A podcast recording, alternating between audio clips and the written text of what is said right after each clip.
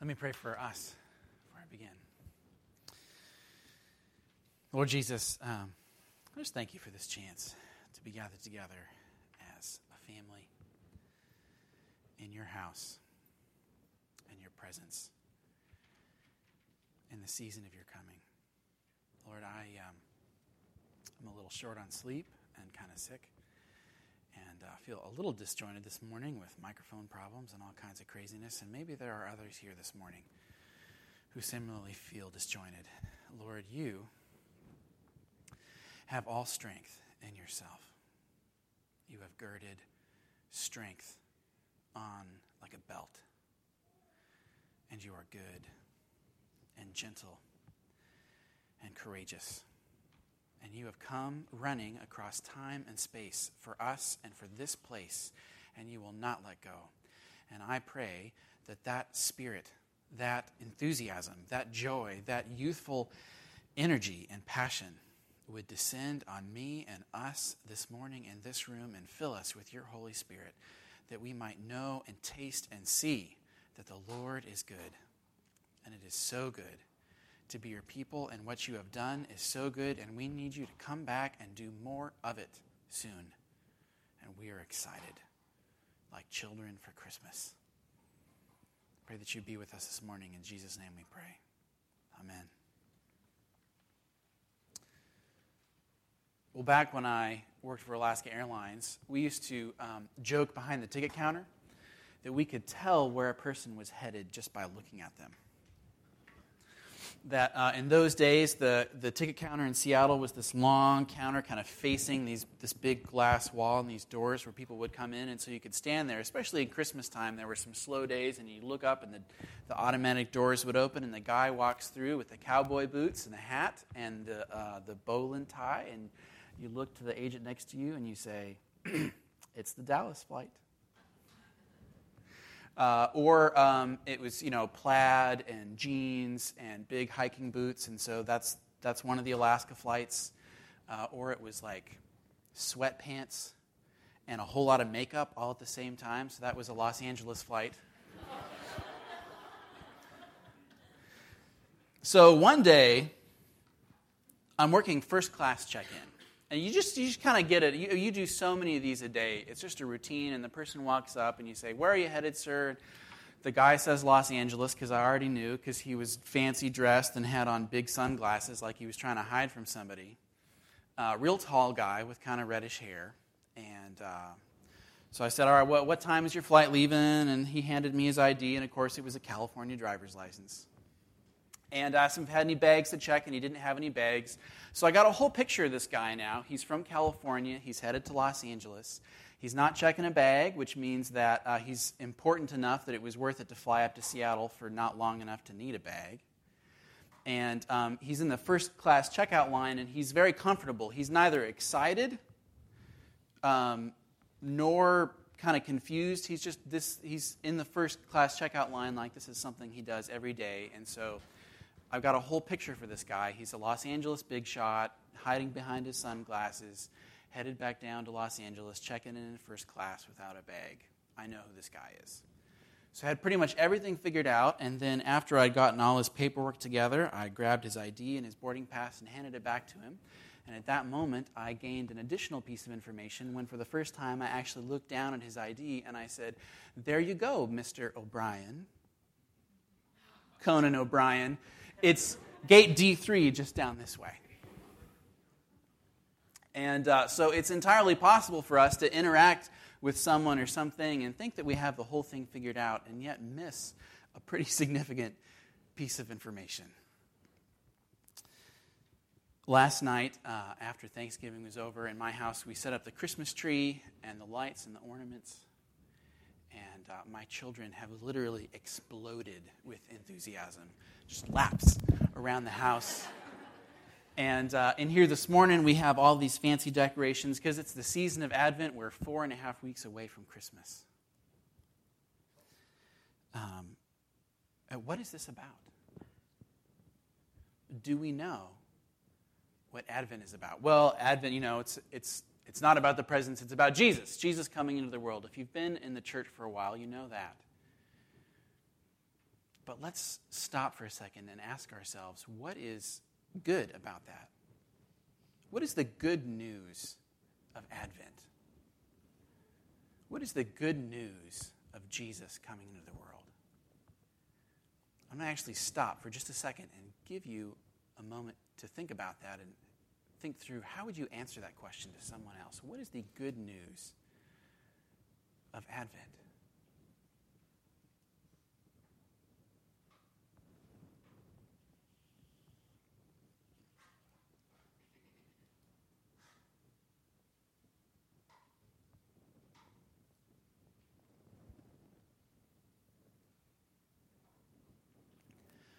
Perhaps for some of you, um, the answer might have been the good news is that Jesus came into the world to die for our sins, that we might be forgiven.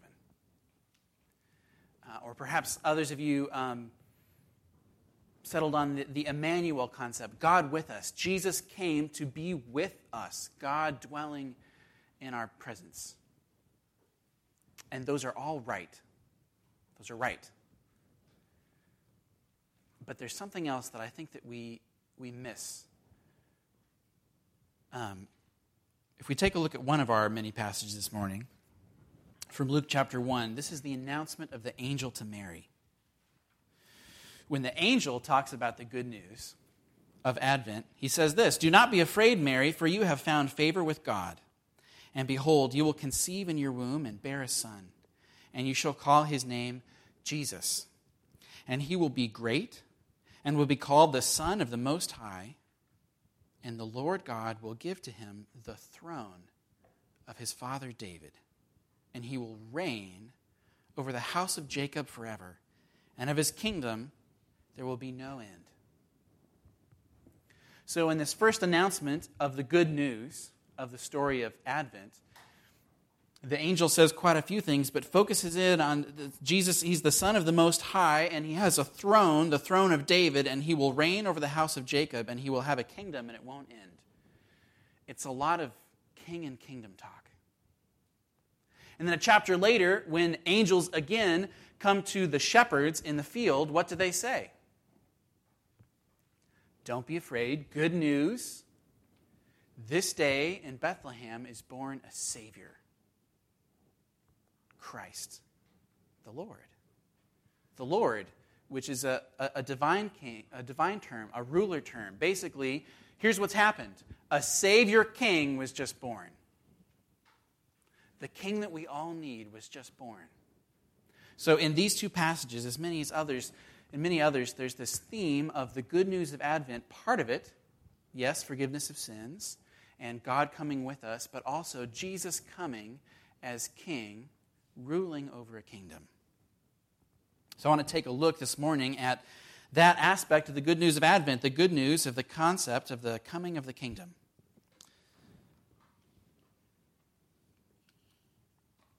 I've got um, a selection of passages all over the Bible. One, because sometimes I can't just make up my mind. Uh, but two, rather than explaining a text, uh, this sermon is more what we call systematics. It's what does the Bible teach about? And um, to find out what's so good, uh, why Jesus is coming as king, what makes sense about the kingdom, what's exciting about this, uh, I want to step back and take a look at what does the Bible mean by kingdom? And specifically in Matthew 6, where Jesus teaches us how to pray. This is not the whole prayer, but he begins like this. He says, Pray then like this Our Father in heaven, hallowed be your name, your kingdom come. Your will be done on earth as it is in heaven. I'd suggest in this little passage that Jesus makes a radical adjustment to our view of who God is, our view of what the earth is, and our view of what human beings are. We're going to take a look at those, those three things, starting with God. Our Father who art in heaven, hallowed be thy name. A lot has been said about how in the Old Testament the Jews did not call God Father, and so Jesus is making a little bit of an adjustment. It's a very personal connection. It's God is our Father. But in Jesus' day, in the ancient Near Eastern world, Some commentators have pointed out that the word father, spoken to a leader or a god or a king, the first thing that would have come to mind is kingship. That um, in, the West, for very good reasons, we've sort of emphasized the individual and individual relationships. Uh, but in the ancient world, especially, kingdoms, empires were thought of basically as an extended family. And there's countless references to ancient kings referring to themselves, like things like, I'm your father, uh, I'm your daddy, I'm your husband, um, you're my children. And we kind of function together as a family. And so there's an element in this in which Jesus is saying, We're praying to our Father. We are a kingdom family. And God is our Father King. And as if that wasn't enough to call him Father, hallowed be your name. It's, it's familiar, comfortable language, but it's also reverent language. It's the bowing of the knee before God, our Father King. And the burning desire of Jesus' prayer is that his kingship would come down to the earth. Our Father in heaven, hallowed be your name, your kingdom come. Your will be done on earth as it is in heaven. In other words, God's glory, his goodness, his beauty, his authority is obvious in heaven and perfectly recognized that everyone in heaven in his presence is just blown away by what a great and awesome and true and beautiful King and Father and God this God is. There's no denying it and everyone in heaven recognizes his goodness, his beauty, and therefore is in perfect submission to him, and everyone does things the way that he wants them done all the time. Because what better thing could there be to do other than to recognize the beauty of this great fatherly king and to do exactly what he wants? Because it's always so great that that is what happens in heaven and jesus' great desire is that that would happen here on the earth. Christopher Wright writes that um, the reign of Yahweh, the Old Testament God, the God, um, when it comes, he's describing what this, this space around God, his kingdom, if you will, looks like. And he says, when it comes, it means justice for the oppressed and the overthrow of the wicked. It brings true peace to the nations, an abolition of war, and it would put an end to poverty and want and need. If you look through all the texts and laws of the Old Testament, I would suggest that's what they're all pointing towards. Is that this is what God loves truthfulness and honor and, and not stealing and reverence and uh, safety and security in relationships. And it's what we see in Revelation at the end. The kingdom reminds us that God is reigning as king. And um, yes, He loves us and He died for our sins. And that's actually what makes that so remarkable. If we understand His death and His love for us and His comfort as our Father in the context of God being the reigning King of the beautiful kingdom, it makes that sacrifice that much more beautiful. Um, Richard Pratt, one of Todd's old seminary professors, um, was teaching me a lot about this at our RUF training about 10 years ago. And he puts it this way I'm going to hide behind his language. He says, It adjusts our perception of God from the great sugar daddy, who kind of exists to give us what we want and a happy, meaningful life, to God as the great king ruling over heaven and earth. Our Father in heaven, hallowed be your name, your kingdom come, your will be done. On earth it is in heaven. So it adjusts our picture of who God is, it also adjusts our picture of what the earth is.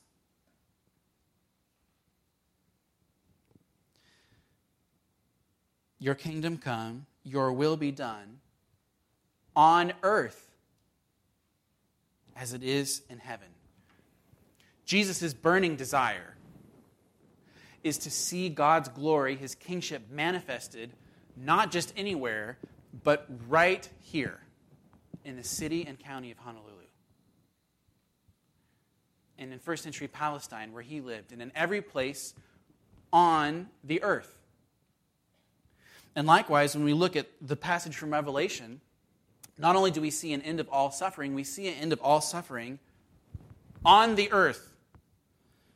The beginning of the Revelation passage here from 20, Revelation 21, this is what we see at the end of the age. He carried John away in the Spirit to a great high mountain and showed me the holy city, Jerusalem, coming down out of heaven from God, having the glory of God, its radiance like a most rare jewel what he's seeing is not what we might expect, all of us getting the heck out of Dodge and getting up to heaven where everything is beautiful. What he sees is heaven coming down to the earth.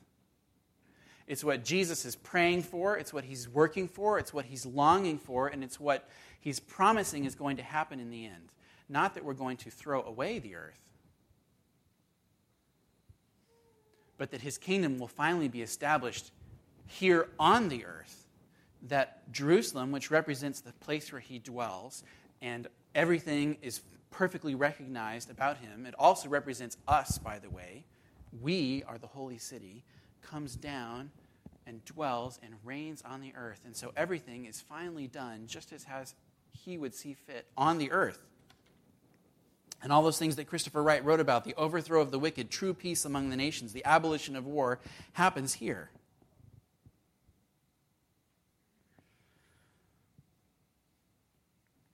Um,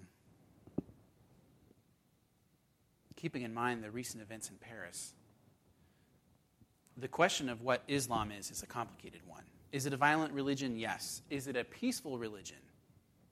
Yes, yes, it is. One of contemplation and inner war and struggle. It's not uh, either or question of understanding what Islam is, but it, it is this a religion that has understanding of God, Allah, which is actually just the Arabic word for God, ruling over the earth, desiring to take ground. And in that sense, many of the of the actions that are taking place in ISIS in the Middle East actually make perfect sense with the theology that they have. That God is the reigning king, and we are here to establish his kingdom and take ground on the earth as Richard Pratt puts it, that they understand, just like we do as Christians, that the earth is the playing field on which the gods show who's the boss. And so, in that sense, yes, in, in a spiritual sense, we are at war for the earth. Of course, our, our tools are different from their tools. Our tools, the tools given to us by Jesus, are not violence um, and bloodshed of others. The tools we're given actually are things like sacrifice and humility and suffering. But either way, the view of the kingdom is one that we are here praying and desiring for God's kingdom to come to the earth, to take ground, for, for God to be shown as the true God here on the earth.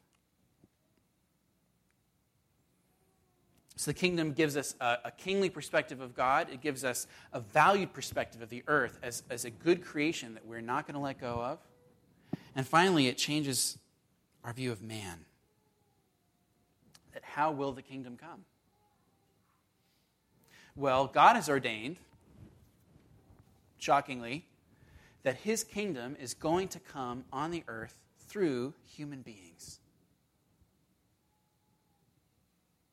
That Jesus, as a human being, is here praying for it. He's desiring us to pray for it. And he actually says in the same chapter, Matthew 6, that we are to seek the kingdom and its justice before all things, including food.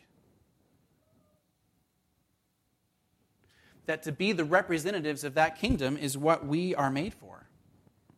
In uh, Exodus 19, when God calls the Israelites to himself at Mount Sinai and he's about to give them the Ten Commandments, he says to them, You yourselves have seen what I did to the Egyptians, how I brought you to myself. Now, therefore, you will be for me a kingdom of priests and a holy nation. That it's his desire that we would be the agents of his kingdom ruling on the earth representing him and his kingdom values, things like love and sacrifice and devotion and faithfulness. That's our calling as human beings. Um, Craig Bartholomew likens this. He says, It's as if Michelangelo was working on a great sculpture like the David, and he's got it about 90% finished, and then he calls you up and he says, Hey, I'm going to go to another town and take a job over there. I would like you to finish the sculpture for me. And make sure that you do it in such a way that my glory and reputation are well represented before the world. It's a little bit overwhelming, but very generous.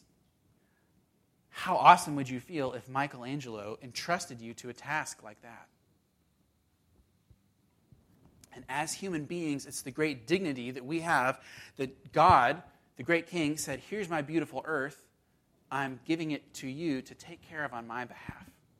Represent me well and establish the kingdom, my kingdom values on the earth. We've also started reading um, The Lion, the Witch, and the Wardrobe at our home recently uh, from C.S. Lewis's Chronicles of Narnia. And if you're familiar with the story, it's um, these children go into another world, and there's brokenness and darkness there, but there's this great lion, Aslan, who's going to come save everything. But one of the children becomes a traitor, Edmund. And so Aslan sacrifices his own life so that Edmund could be restored to his status. Aslan is the, the Christ figure, so it's a, it's a a story drawing on the themes of Christianity, of God sacrificing himself. Here's my point.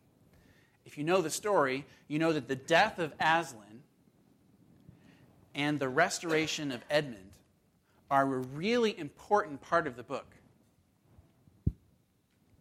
But they're actually not the climax of the book. What is the climax of the book? Why does Aslan die for Edmund? to restore him to his status as a king so that Peter, Edmund, Susan, and Lucy can rule over the earth, Narnia, as kings and queens for a thousand years on four thrones in their great castle of Cair Paravel. And that's how the book ends.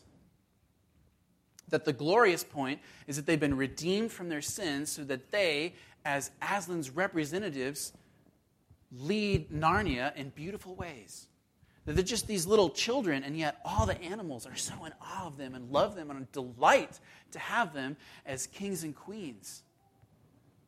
You see how thoroughly that C.S. Lewis saw this vision of the kingdom. It's almost too literal, if you even think about it, that that's our calling as kings and queens to reign on the earth with all the animals delighted to have us, sons and daughters, Adam and Eve as our kings ruling on the earth. So you've seen uh, God, the earth, and man. Let's go back and take a look at our passage from Genesis 1 and see if you don't see all three of these themes as God is the great king, the earth as his ideal dwelling place, and man as his representative in this passage. So God created man in his own image.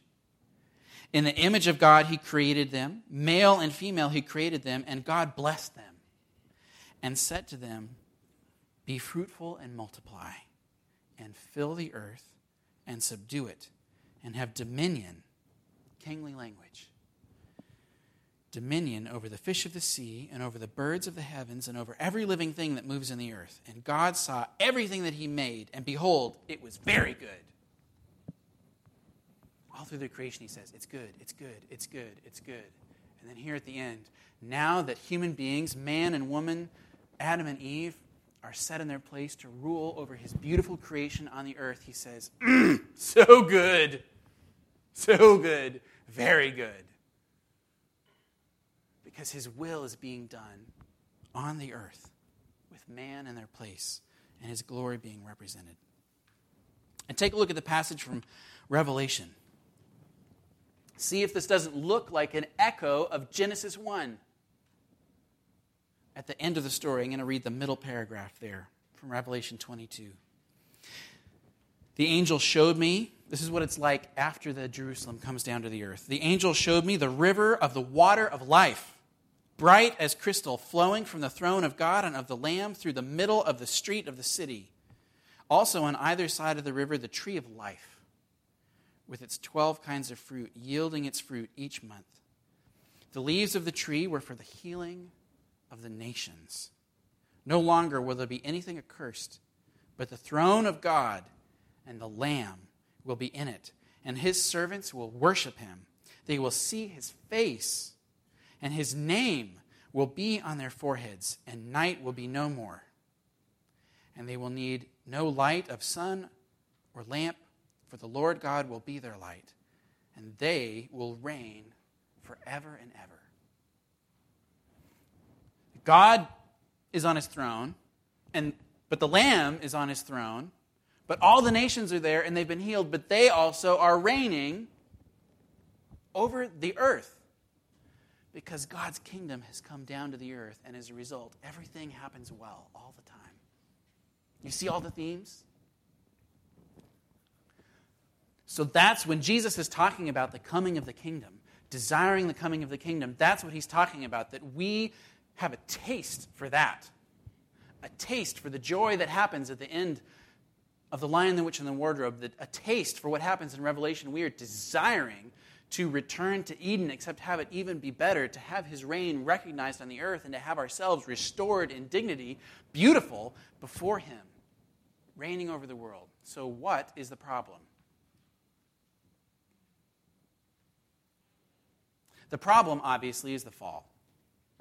That we don't get two chapters into the story before the fall happens. And Satan, interested to mess with God's beautiful creation as much as he can, goes after the most beautiful part of the whole thing his representatives on the earth. You and me. If Satan could just get them to, to reject God's beautiful authority, he could mess up the whole thing, which is what happens. And in that moment in the fall, the Garden of Eden, which previously was this perfect, ideal place for God's reign to be realized and us to walk in peace with Him and everything to go well, becomes instead an arena of defiant rebellion against the king and so, since then, all of creation cries out for redemption from us.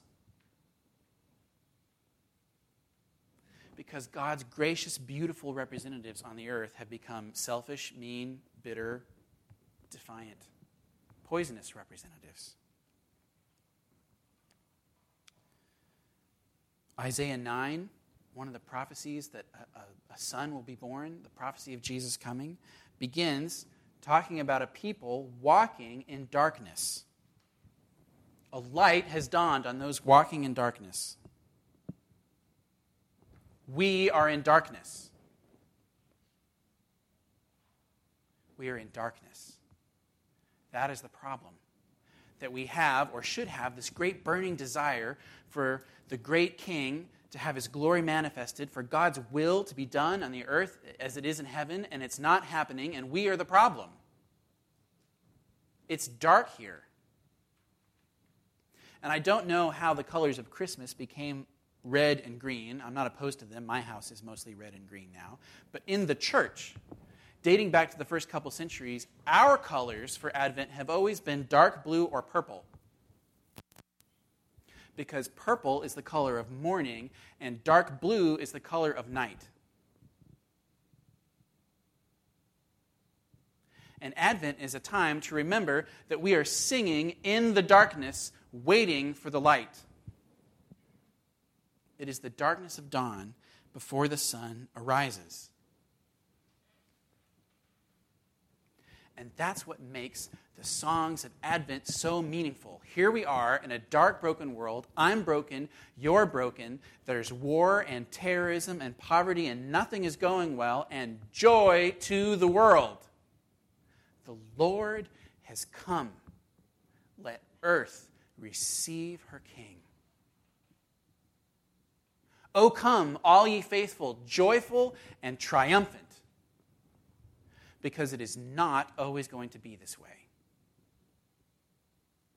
And that is why Jesus had to come to begin the kingdom, to do for us what we ought to have done.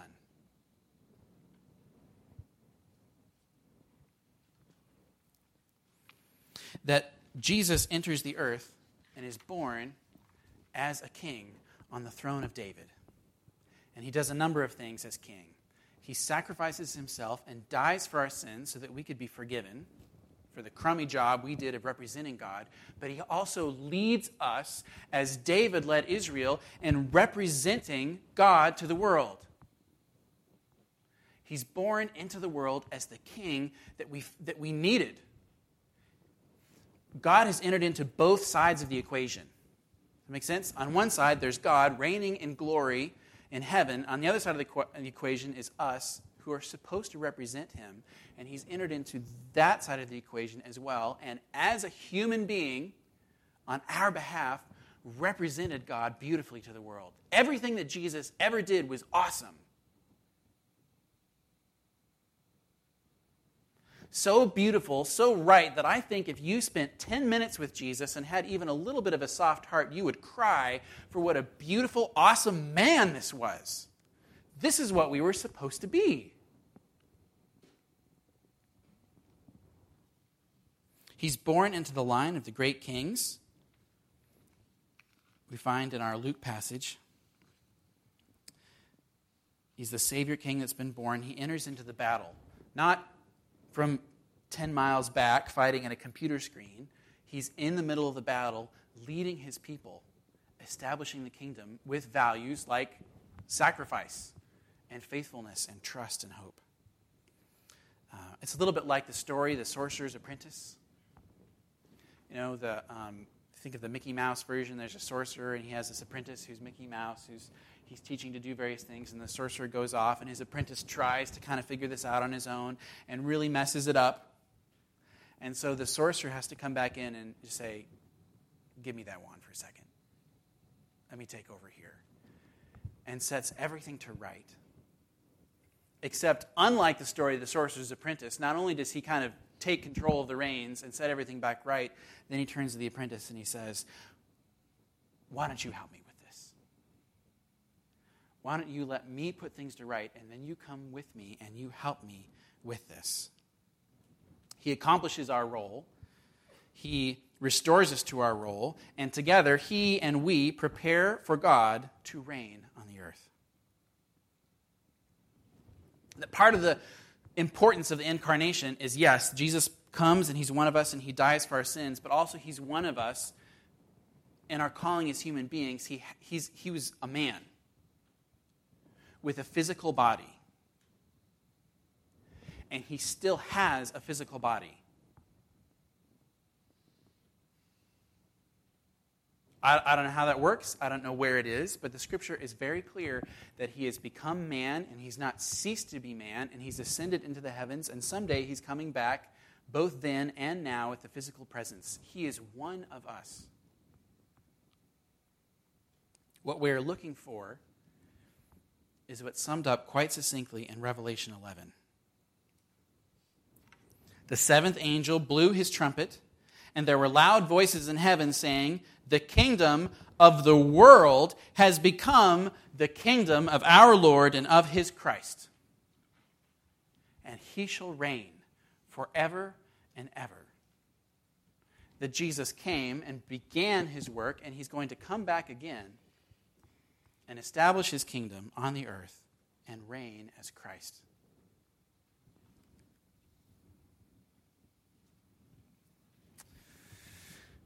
So, what do we do with this?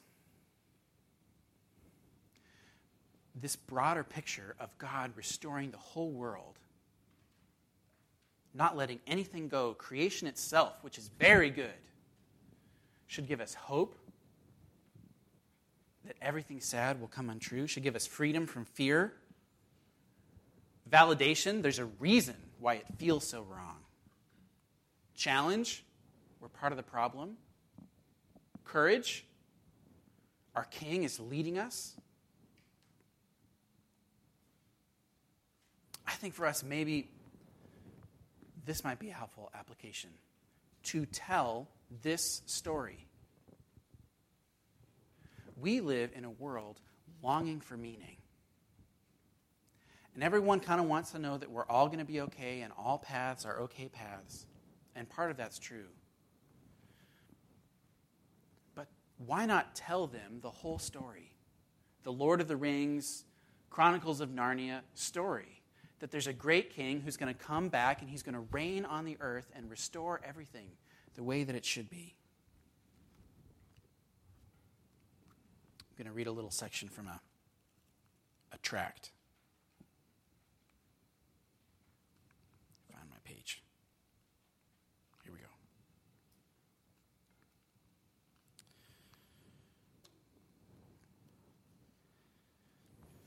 The Bible assures us there are new heavens and a new earth that, are awa- that we are awaiting, according to God's promise in this righteousness to dwell. 2 Peter. Sometimes when the Bible speaks of the earth, it means the people who live on the earth. So the righteous new earth is a society of people who receive God's approval. Jesus promised that in the coming new world, those approved of by God would receive the gift of everlasting life. Now consider from the Bible the blessedness that will be enjoyed by those who qualify for that wonderful gift from God in the coming earthly paradise. And I'm going to truncate here a little bit, but it says wickedness, warfare, crime, and violence will be gone. God's worshippers will live in security. Food shortages will not exist. It says the whole earth will become a paradise. Lovely new homes and gardens will occupy land that had once been ruined by sinful humans, Isaiah 65, Revelation 11. As time passes, parts of the earth already subdued will expand under the whole globe until the whole globe is as beautiful and productive as the Garden of Eden. And God will never fail to open his hand and satisfy the desire of every living thing. Psalm 145. What a marvelous future awaits those who choose to learn about our grand Creator, God, and to serve Him.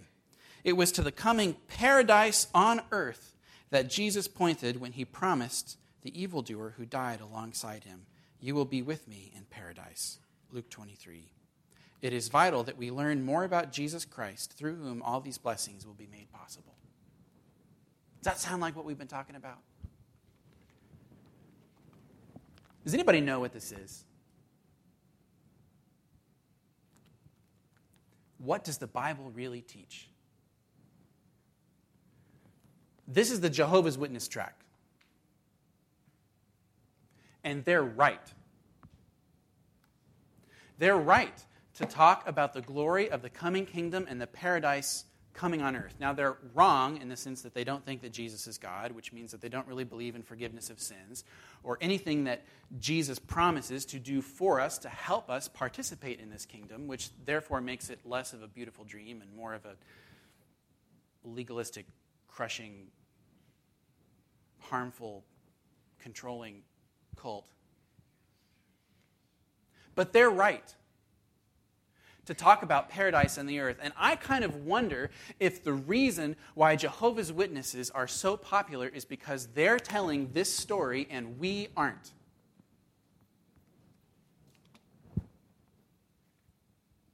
Why don't we talk that way about the glory of the coming kingdom?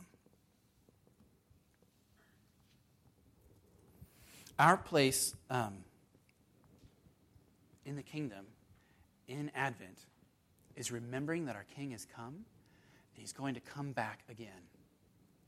Um, to keep with the illustration of the Chronicles of Narnia, if you remember when the children are gathered at the beginning of the book in the beaver's house, and it's a dangerous time. Because if you go out about in the woods, you never know whose side the trees are on, and you might be reported to the wicked queen or turned into stone. And yet, here we are, gathered in the darkness in the beaver's hut, talking about how Aslan is on the move.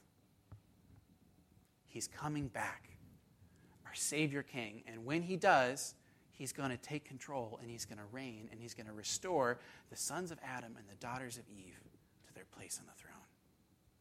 Let's look forward to that story. Let's pray.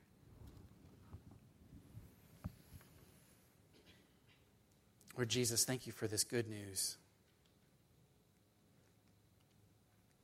You have a better vision. than I would have dreamt or thought. You have more hope for me, for each one of us, than I've wanted for myself. And you're more glorious than I really could have hoped for. I pray that you would be at work among me, among us, to help us understand this reality more fully, to see you as our Father, our husband, our friend, and our King. And Lord, along with John, we do pray, just like you came before, that you would come again, that you would come quickly, Lord Jesus. In Jesus' name we pray.